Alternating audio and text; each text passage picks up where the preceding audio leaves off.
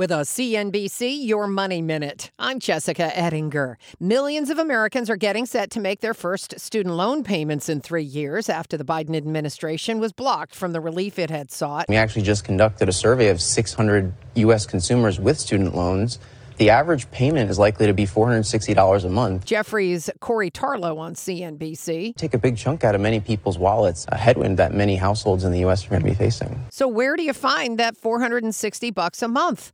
They'll have to cut back their spending or Pick up a side hustle.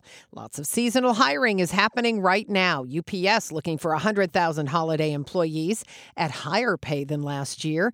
Target needs 100,000 people. Macy's wants 38,000. The big Is Amazon, which says it's looking for about a quarter million holiday workers right now. Lots more on finding that second job at CNBC.com. I'm Jessica Ettinger, CNBC. This podcast is supported by FedEx. Dear small and medium businesses, no one wants happy customers more than you do.